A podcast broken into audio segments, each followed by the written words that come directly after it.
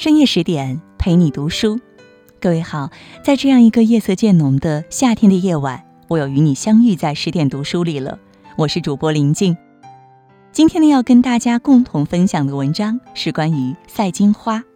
下面呢我们就一同的来分享。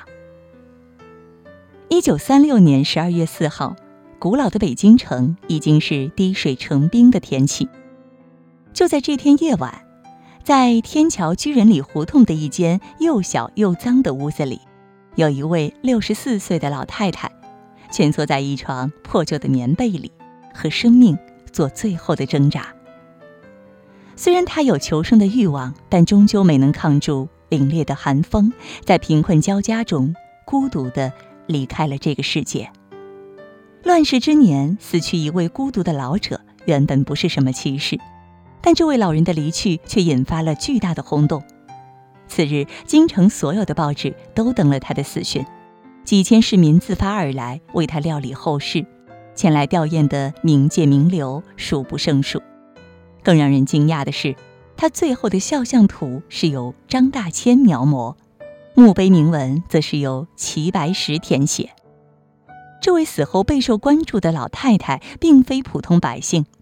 相反，他的一生满载传奇。他原本只是一名花船名妓，但在关键之时却懂得抓住机会，一跃成为公使夫人。她虽是弱女子，但在国家危难之时却挺身而出，凭借一腔孤勇救京城数千百姓于水火之中，受到万人的敬仰。她就是晚清名妓，人称“九天护国娘娘”的赛金花。和无数坠入风尘的女子一样，赛金花的人生起点离不开悲苦二字。她原本出生于绅士家庭，名唤赵彩云。小彩云来到世上没几年，家境就败落了。其父没有能力重振家业，只能带着她沦落至苏州。常言道：“福不双行，祸不单至。”彩云刚过十岁，父亲就因病离世。偌大的天地间，她成了无父无母的孤女。父亲去世不久，狠心的亲戚将她卖给了花船。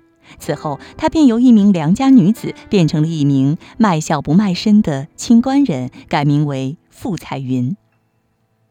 赛金花天生丽质，她笑颜如花，柔情似水，在众多女子中显得清丽脱俗，十分亮眼。很快便红遍了苏州城，在万恶的旧社会。穷人家的姑娘一脚迈进了烟花之地，想熬到从良嫁人难于上青天，但这种奇迹却落在了赛金花身上。一八八七年，在京做官的红军回苏州老家为母亲奔丧，这红军乃是堂堂二品大员，同治年间的状元郎，身份显赫。在苏州城闲逛时。红军巧遇赛金花，见她落落大方，毫无风尘之气，一见倾心。此后，伊人的身影在脑海中挥之不去。一年后，用情至深的红军用八抬大轿将赛金花娶过门，并为她改名为红梦鸾。从此，赛金花由花船妓女一跃成为了状元夫人，完成了生命中最重要的一次跨越。而且，丈夫红军对她疼爱有加，让她感受到了人间的一抹温情。赛金花的人生开端一起笔就是把烂牌，先是出身穷苦，后又误落红尘，但许是命运怜惜，为她安排了一场美丽的偶遇。聪颖过人的赛金花亦不是普通红尘女子，她明白若错过红军，难遇良人，于是便抓住了这千载难逢的机会，最终得以脱离苦海。莎士比亚曾说：“好花盛开，就该敬仙摘，慎莫待美景难再，否则一瞬间它就要凋零猥亵，落在尘埃。”人生匆匆数十载，机遇可遇不可求。当机遇降临时，唯有懂得抓住的人，才会少走弯路，才会有一个可期的未来。成为风光无限的状元夫人，于赛金花而言已是莫大的惊喜，但更大的惊喜还在后面。一八八九年，红军被委任为外交大臣，出使德国、俄国、奥地利、荷兰四国。大清惯例，特命大臣出使国外，必须有夫人随行。但红军的正式夫人畏惧洋人，便将诰命符给了赛金花。年方二八的赛金花勇敢地接过了差事，陪丈夫远渡重洋，出访欧洲。风月场里走出来的赛金花，早就练就了一身的交际手腕。到达德国后，她很快适应了德国的生活。若是一般女子，须会胆怯，站在外国的人群里不敢出声，或是贪图眼前的富贵，一味的享受。但赛金花不同，她把这次出行当成了留学，努力学习外语。凭借着青春靓丽的外表和恰当的谈吐，赛金花很快成为德国上流社会的名人。无论什么场合，她都淡定自如，毫无怯场之色。在德国期间，赛金花同红军一同觐见了德皇威廉二世和皇后。她长于辞令，敏于礼节，深受德皇和皇后的喜欢，他们称她为“东方第一美人”。此外，他见到了著名的铁血宰相皮斯麦，和他亲切的握手合影留念，还在一次贵族晚宴上见到了德国将军瓦德西，为他日后救万民于水火之中埋下了伏笔。赛金花虽是风尘女子，但她绝不是空有一副皮囊的花瓶。出访期间，他恰到好处地发挥自己的优势，最后在异国他乡赢得了满堂喝彩。在欧洲的生活是奢华的，但赛金花没有被眼前的纸醉金迷所迷惑，更没有虚度光阴。她努力学习外国礼仪文化和德语、英语，提升自己的内在修炼。真正有远见卓识的人都会如赛金花一般，不断的修炼自己，因为世间一切都犹如过眼云烟，转瞬即逝。唯有刻在骨子里的知识和内在涵养，会常伴左右，让我们免于平庸。如果按照这个势头发展下去，赛金花的一生必然会被重写。但命运无常，她在德国的经历就像一颗划过天际的流星，短暂璀璨之后，终将陷入永久的黑暗之中。一八九二年，红军任期结束，应召回国。不曾想，回国后的第二年，红军却因病去世。丈夫死后，傅家容不下她这妓女出身的小妾，将她赶出家门。无路可走的赛金花选择了重操旧业。赛金花天性灵活，她利用状元夫人的头衔，一路从十里洋场的大上海发展到了北京的八大胡同，组成了南方风味的金花班。赛金花的名号也从此叫响。当时的北京城有一种说法：早上王公大臣都匍匐在慈禧脚下，晚上则拜倒在赛金花的石榴裙下。可见当时的赛金花有多么风光。赛金花原以为这样花团锦簇的日子会一直持续下去，但乱世之年何来安稳？一九零零年春，八国联军以德国驻华公使克林德被义和团杀害为由，攻入北京城。联军士兵烧杀抢掠，无恶不作。如此紧要关头，为了保命，慈禧带着光绪出逃，北京城一时间腥风血雨，被巨大的恐慌包围着。那日夜晚，赛金花的房门突然被德国士兵一脚踹开，但让这些士兵意外的是，面前女子竟然毫无畏惧之色，随后用一口流利的德语和他们交谈。赛金花不慌不忙地说：“我去过德国，还见过你们的皇帝。”随后拿出和德皇的合影。士兵见到照片不敢造次，泱泱离去。次日，德国士兵开车将赛金花接至联军总部。在这里，赛金花见到了德国老友瓦德西。赛金花虽为一介女子，却不缺少爱国情怀。看到同胞惨遭凌辱，她斗胆对瓦德西说：“军队贵有纪律。德国为欧洲文明之邦，历来以名誉为第二生命，尤其不应该世人以野蛮疯狂。”瓦德西随后下令，联军士兵不可再滥杀无辜。赛金花就这样救下了京城数万百姓的性命。她也从风尘女子摇身一变，成为了人们敬佩的九天护国娘娘。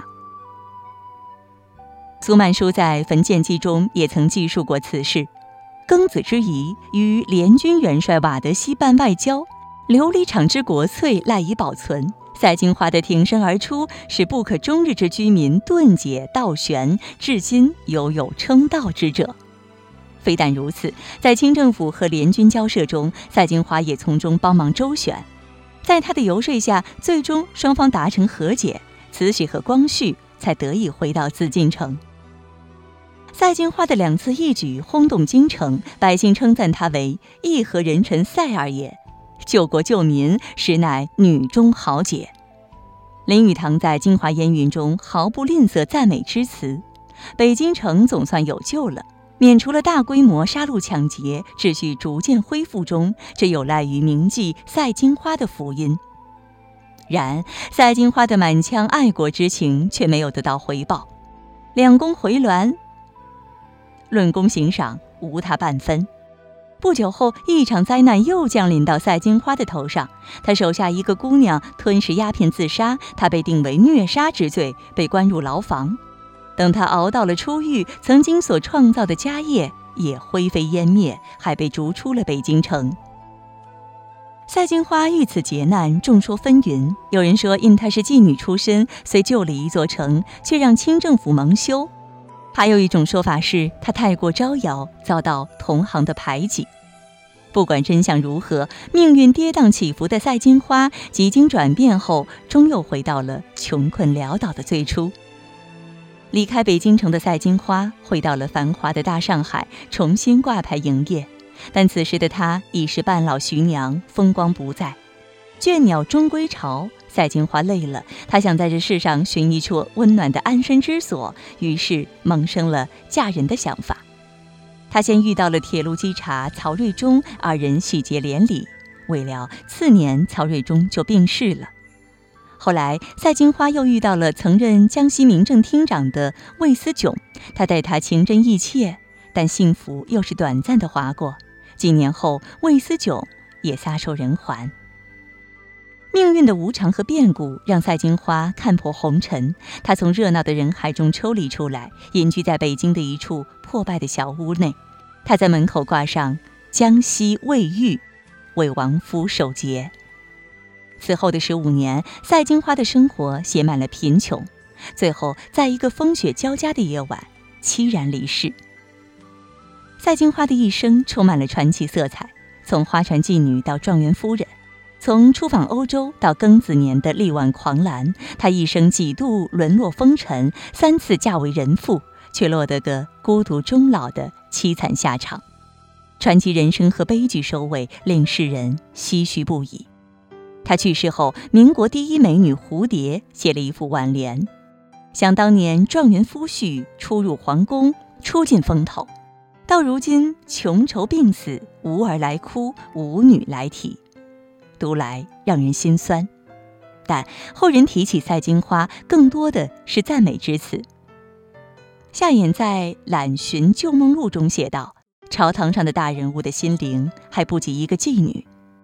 自古风尘出侠女。”他亲笔题写的“国家是人人的国家，救国是人人的本分”，至今犹存博物馆中。隔着光阴，也能感受到他的爱国之心。赛金花的传奇经历，在文人墨客的推波助澜下，被蒙上了一层神秘的面纱。但无论世人如何评说，他都毫不在意，只说人生一梦耳。我现在念佛修行。人生如梦，赛金花用几十年看穿这复杂的人生，何尝不是一件幸事呢？希望世间女子都能如她一般，遍阅炎凉，饱经世变后。将这一生看穿、看透，哪怕偶有不顺，也不自怨自艾，而是用一颗平常心走完余生。更多的美文，请你继续关注十点读书，也欢迎你把我们推荐给你的朋友和家人，一起在阅读里成为更好的自己。也祝各位每晚好梦，晚安。